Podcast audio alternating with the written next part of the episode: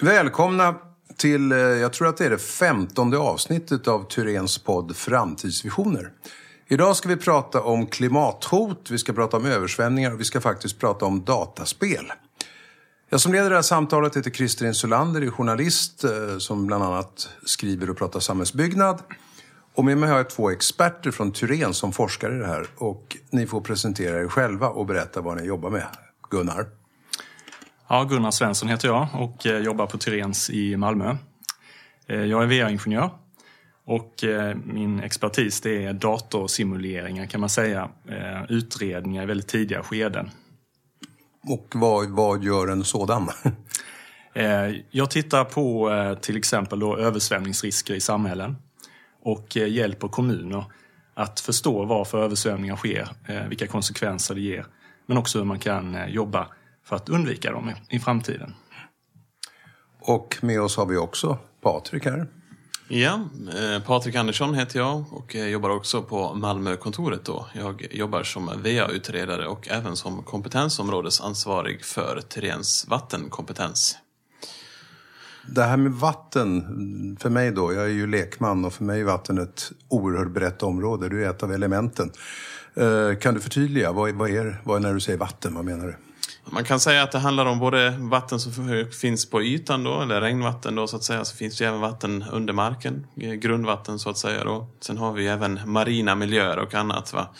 Eh, jag brukar, jag brukar skilja på att, att eh, vi jobbar med allt vatten utanför husbyggnaden så att säga. Medan de som, som gärna då identifierar sig med VVS-branschen och jobbar med just värme och vatten till exempel då inomhus i byggnader.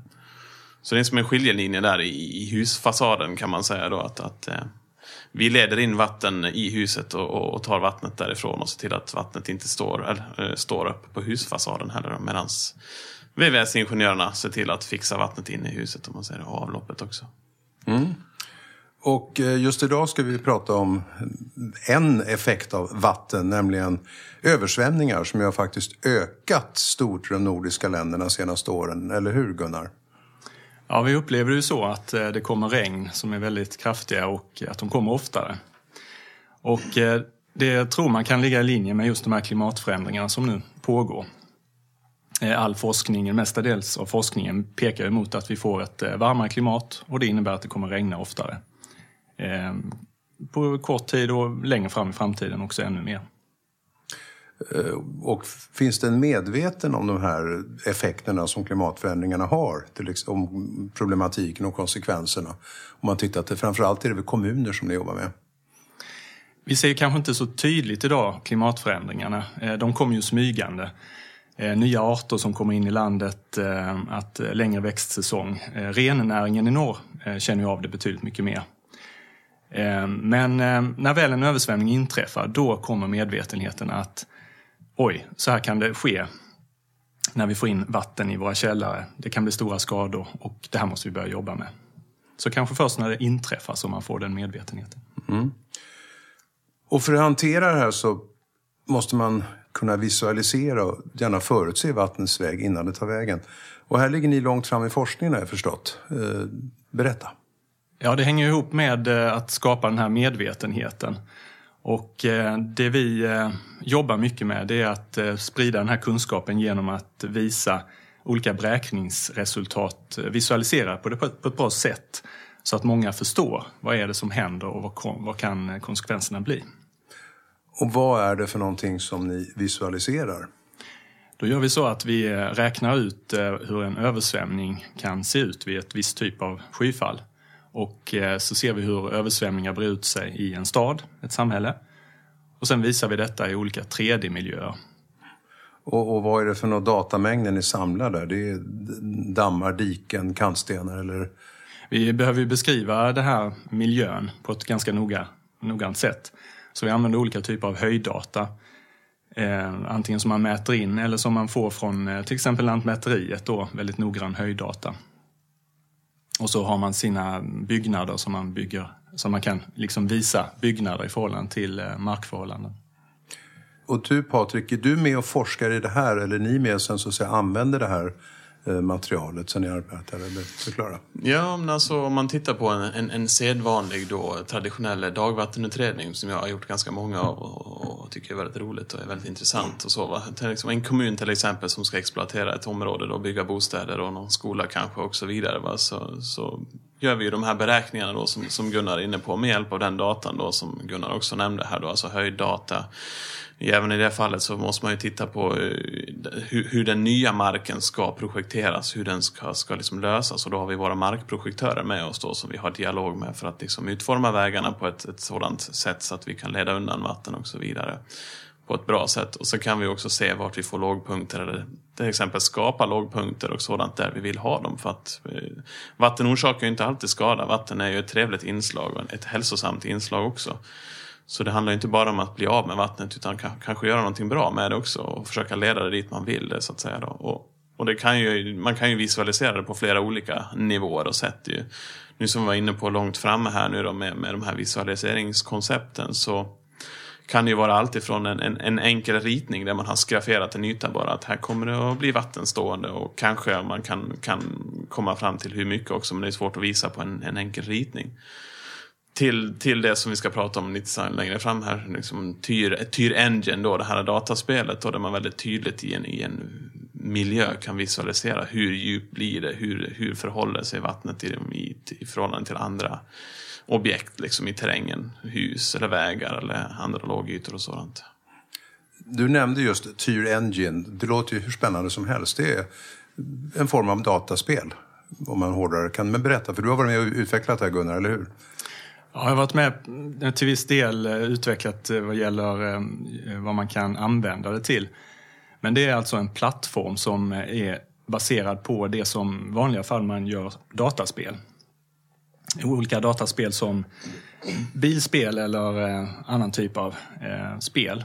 Och det som kännetecknar dataspel idag är att man kan beskriva miljöer väldigt realistiskt och att det är en miljö man kan gå runt i där det finns en snabbhet, man kan Eh, känna igen sig. Och det är då eh, lättillgängligt för de flesta. Så att vi, eh, vi tar all vår data, som vi nämnde tidigare. Vi tar våra beräkningsresultat, alltså översvämningar, och lägger in det i den här plattformen. Och sedan kan vi, precis som ett dataspel, gå runt i den här miljön och titta på olika konsekvenser som översvämningar ger. Som ett slags simulator, SimCity eller motsvarande? Precis. Har ni, då, har ni fixat det här själva eller har ni tagit hjälp av dataspel, dataspelsutvecklare för att göra det här? Vi har till och med anställt eh, eh, dataspelsutvecklare som är anställda på Tyrens och som jobbar med eh, visualisering. Och det är för att vi ska kunna verkligen utnyttja den här kraften som, som finns i dataspelsmiljön. Kan man skapa sin egen avatar då så att man kan promenera runt i de här miljöerna också? Ja, eh, just där ser vi en enorm styrka med att eh, vi faktiskt kan eh, eh, via en sån här figur gå runt och titta på miljöer och översvämningar.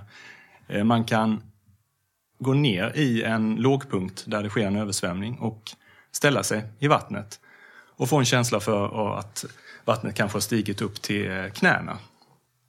Och det ger en, ett budskap till den som använder spelet att här kanske man inte ska bygga utan bygga med kanske någon form av restriktion vad gäller framtida översvämningar. Du säger den som använder det här spelet. Vem är det som är tänkt ska använda det? Det är ju inte vi ingenjörer som eh, gör själva analysarbetet utan främst är det ju eh, våra beställare, kommunerna. Och eh, när vi jobbar med översvämningar så är det ju väldigt många olika avdelningar på en kommun som, som jobbar med det här. Inte bara de som jobbar med traditionell VA utan det handlar om planerare, gatusida och så vidare. Och då tänker vi oss att de här kan gå in i det här dataspelet och gå runt och titta, förstå, kanske till och med föreslå åtgärder. Den här informationen då som, som, som man får fram och framförallt som ni kan åskådliggöra på sånt bra sätt. När man använder för den, är det vid stadsplanering eller är det när översvämningen väl inträffar? Vi jobbar väl mest proaktivt liksom på terrän så, just eftersom vi jobbar i tidiga skeden eh, väldigt ofta. Att man, man ser till att planera för att undvika att det ska liksom inträffa översvämningar och, och, i den mån man kan då minimera skadorna om man väl ser att det inte går att undvika så att säga så kan man ändå kanske bygga eller leda undan vattnet på något sätt för att man minimerar skador så att säga till exempel. Då. I, i, I efterhand kan man ju också använda sig av sådana här modeller och beräkningar för att eh, ja, beräkna och titta på om man verkligen har följt de standarder och, och byggt på ett sådant sätt eh, och har beaktat de här eh, sakerna innan man byggde då så att säga. Så att man inte kan hållas till last för att man inte har gjort en, en, en, en sund miljö så att säga med hänsyn till översvämning då så att säga. Så blir det ju föremål för eh, kanske skadeståndskrav till exempel då. Men i den bästa av världar så är det här alltså ett förnämligt sätt att eh, ta in i stadsplaneringen i ett tidigt skede. För att se var, var man bör bygga, hur man bör bygga, när man bör bygga. Absolut. Du nämnde också när vi pratade, det här har ju naturligtvis pratat med dig inför det här, bestämt vad vi ska prata om. Eh, så nämnde du några andra begrepp också som jag tyckte var spännande. Du pratade om något som heter biodiversity. Vad är det för någonting? Ja, men just det. Det är ett eh, projekt som eh, är Vinnova finansierat och är inne på sitt tredje steg här då egentligen i ett ett initiativ som är taget av Malmö stad, vill jag minnas rätt här då. Där eh, vi är med då på ett hörn tillsammans med våra duktiga landskapsarkitekter då och, eh, och tittar på hur man egentligen skulle kunna skapa en, en, en trevligare och grönare stad i och med att allting förtätas och det urbaniseras allt mer så, så får man ju behov för oss människor naturligtvis att kunna vistas i, i grönområden och så vidare. Men det finns ju även andra positiva effekter av att ha grönområden, till exempel biologisk mångfald, till exempel då dagvattenhantering, alltså översvämningshantering. Eh, och så vidare. Och, och, inom det så har man ju då, vet jag nu, tittar man på något begrepp som man utvecklar som en produkt som man tänker kalla för då urban layers. Alltså man tittar på egentligen är multifunktionella ytor, alltså användning av, av en yta för flera, flera olika ändamål, kanske i flera olika dimensioner också. Eh, ett typexempel där kan vara en, en så kallad rain garden då, som man sänker ner ytan lite grann då och sen har man en, en plantering med, med, växter som tål både torka när det är torrt och, och väldigt mycket vatten då om det sen blir översvämning då man försöker leda regnvatten till den här ytan. Eh, Tidigare så har man väl i princip då sett den ytan som helt eh, avsedd för just en sån här rain garden till exempel. Då, att man inte kunnat beträda den ytan eller göra någonting mer med den. Men säg att man kan till exempel lägga en, ett galler över där så att plötsligt så kan man gå över den eller parkera cyklar på den eller någonting annat. Va? Eh, då plötsligt börjar man använda ytan i flera olika lager så att säga. Då. Flera urban layers då. Man säger. Och även här då är den här forskningen bra som en grund de här 3D-modellerna, Tyr Engine-modellerna. Ja, alltså det, det, handlar om att med hjälp av Tyr Engine och, och, med hjälp av de beräkningarna att, att ta reda på hur mycket vatten som kommer till ett särskilt ställe. Och då kan man i så fall utforma de här ytorna på ett sådant sätt att man kan hantera den mängden vatten. Då. Alternativt inte bebygga den ytan där det då skulle bli vatten på det här viset med någonting annat än just kanske en rain garden, inte ett parkeringshus eller någonting. Mm. Men för att kunna ta fram så här avancerade verktyg, för det här låter i alla fall i min värld väldigt som väldigt avancerade verktyg. Ni måste ha tillgång till en del information vi pratade om.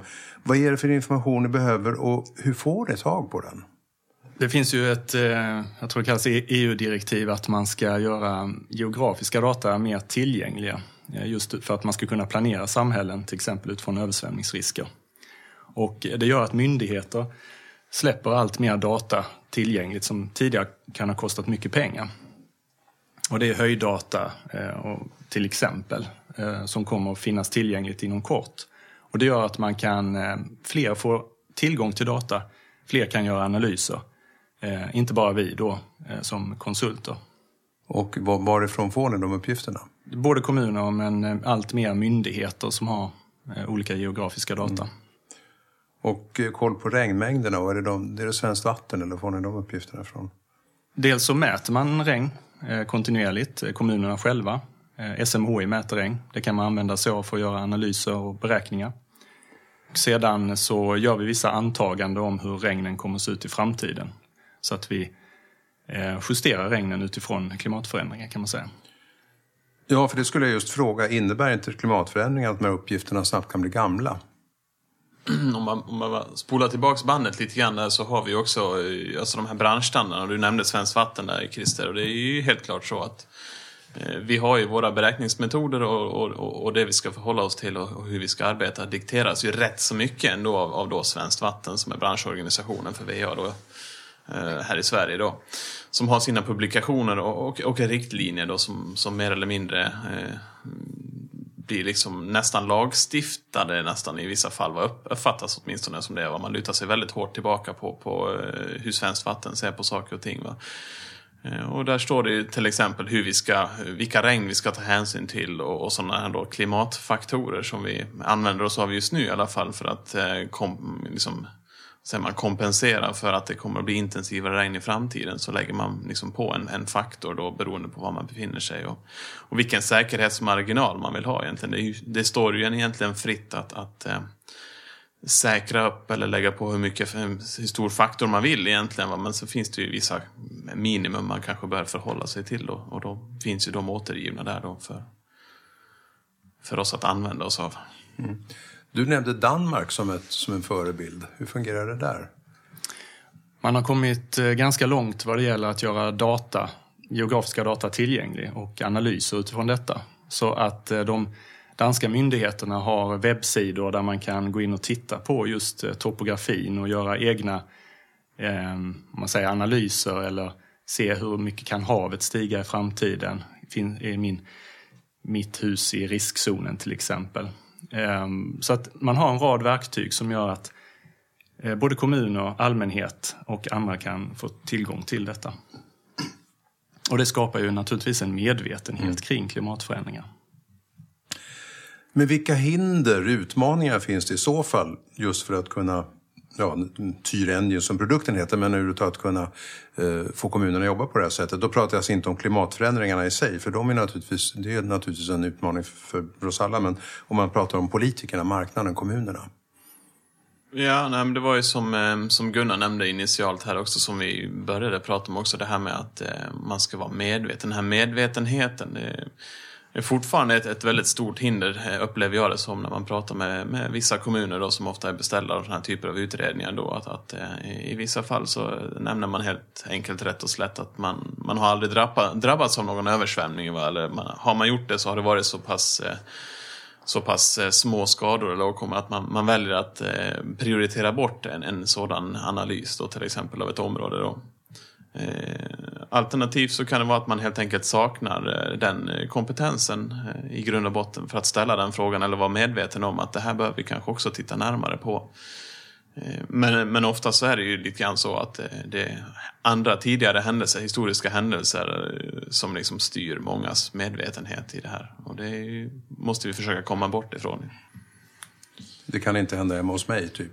Nej, men ungefär så. Och vi gör ingenting förrän det väl har hänt. Och, och problemet är ju bara det att eh, det kan ju bli så otroligt mycket dyrare och, och eh, mycket jobbigare att, att, att eh, hantera orsaken, alltså effekterna av ett, ett, eh, en översvämning, då, ett, ett skyfall, då, än att faktiskt säkra upp och, och ha det med sig i beaktande när man faktiskt stadsplanerar och bygger.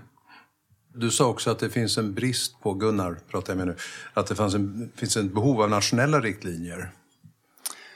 Vi saknar väl det generellt. Kommunerna ställer ju ofta frågan vad ska vi eh, utgå från när vi planerar? Hur mycket kommer havet att stiga? Ehm, och hur mycket kommer det att regna och så vidare. Så att vi saknar nationella riktlinjer. Vi har lagar och riktlinjer som kanske ibland motsäger varandra. Så det behövs ett förtydligande där. Och det arbetar man med för att komma fram till. Eh, hur, vad jag förstått också kanske det krävs en ökad, nu lägger jag lite grann svaren i munnen på det, men eh, en utökad samverkan både inom kommunerna och mellan kommuner och myndigheterna. Hur ser det ut där? Kommunerna har ju, är ju indelade i olika förvaltningar. Ja, nej, men så är det ju såklart också. Va?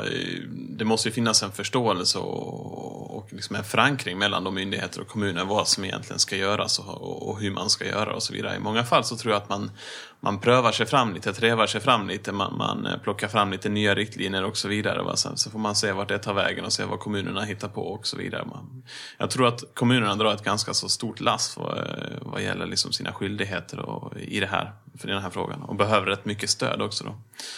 Det, det, är ju tacksamt för oss, för vi är gärna behjälpliga så att säga, inom det här området. Då. Men ni två samarbetar inte så mycket sinsemellan, för ni är i lite olika skeden, eller hur? Ja, nej men eh, lite grann så. Gunnar är ju väldigt översvämningsinriktad med sina visualiseringsmodeller och, och, och modelleringar. Eh, jag modellerar inte så jättemycket så, utan jag, jag kör mest eh, alltså, med, mer beräkningar och tittar på ledningssystem. I och med att jag också är projektör då, så, så ritar jag även upp ledningssystem då för avledning av vatten och för dimensionera magasin då, och, och ritar även upp dem. Eh, så att de får rätt volym då i förhållande till det som vi vill åstadkomma. även om Man tänker på fördröjning då. Innan vi avslutar så tänker jag, det gör jag alltid nämligen, eh, höra lite grann visionärt. För utvecklingen är ju fortfarande ung i det här området. Vi pratar om visualisering, vi pratar om 3D och vi pratar om avatarer som kan promenera runt i fejkade situationer och så vidare. Vilken framtida utveckling och vilka möjligheter ser ni? Om vi börjar med dig Patrik. Ja, alltså det är hela tiden eh, jämt och ständigt ett ökande behov av data kan man ju säga. Va? Det, det känns som att det är nog någonting som är, är synonymt för det, det mesta inom den här branschen. Ju. Det finns otroligt mycket mer data att samla in och vi har ett behov, utökat behov av data just i modelleringssammanhang. Jag skulle vilja eh, bolla, bolla till Gunnar där om den här, eh, för det var någonting som vi pratade om tidigare, vilken data vi behöver in. Eh, kanske inte bara då topografisk och höjddata och så, utan även då ledningssystemen. Alltså de, de grejerna som redan är nedgrävda i marken då av, av eh, kommunen som då eh, i de flesta fall är vi huvudman då inom verksamhetsområdet. Bör vi också på något sätt ha koll på. Det är ju lite si och så med det. Va? Vissa, vissa gånger så kan man få en, liksom en hel modell till sig va? där allting finns att framgå. Liksom vilka dimensioner det är på ledningar och på vilket djup de ligger och vilket, framförallt kanske vilket skick de befinner sig i. Eh, det är inte alltid man har tillgång till det och då får man ju helt enkelt helt sonika gå ut och mäta på plats för då kan man ju inte plocka in någon, någon redan skannad data eller något sånt där utan då får man ju handbegripligen gå ut på plats och lyfta på locken så att säga och, och kavla upp ärmarna och sen är det bara att mäta in och eventuellt skicka ner en liten kamera för att filma den här ledningen och se vilket skick den är Men men jag vet att Gunnar har varit inne och pratat om någonting som heter markradar där man kan eh, åka med, med, med eh, sensorer ovan mark och, och mäta in rör och, och sådant. Det kanske du kan berätta lite mer om Gunnar? Ja, just det här att kunna hantera mycket data och sammanställa det så göra det tillgängligt, det, det är ju nyckeln för, för effektiv samhällsplanering. Så vi tittar ju på olika sätt eh, på Tyrens hur vi kan effektivisera det arbetet. Och det handlar om att använda ny teknik Eh, Eh, kanske kombinera olika typer av mätinstrument. Eh, men inte bara göra själva mätningen utan den datan som får fram den ska kunna lyftas in för projektören eller kanske då till eh, en, en, mer avancerad datorsimulering så att man snabbare får fram olika typer av resultat och kan fatta beslut i samhällsplaneringen. Hur ska vi planera för att undvika översvämningar?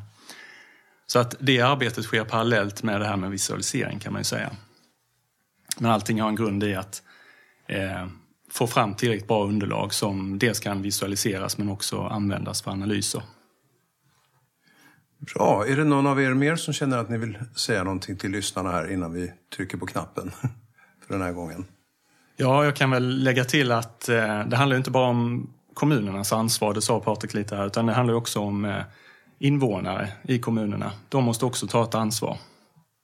Och där ser vi också att eh, våra metoder och verktyg är användbara. Vi ser ju nu effekter av när vi använder Tyr Engine på samrådsmöten där vi har eh, invånare och eh, eh, myndigheter med. Vilken genomslagskraft vi har med Tyr Engine just som verktyg. För att vi kan visa upp en miljö som alla kan förstå och se, kanske gå in i och vandra runt i. Och då får ju allmänheten också en insyn och en förståelse och kan ta sitt ansvar. Och det kan handla om att ta hand om sitt dagvatten på tomten på ett bra sätt. Kanske inte bara se till att eh, man eh, låter det rinna ut på gatan och ställa till med problem i en lågpunkt utan samla upp det med infiltration och så vidare. Bra, tusen tack. Tack Gunnar och Patrik för att ni kom. Eller jag kom, jag som har åkt ner från Stockholm till Malmö den här gången. Och eh, tack för att jag kom och tack för att ni lyssnade på oss.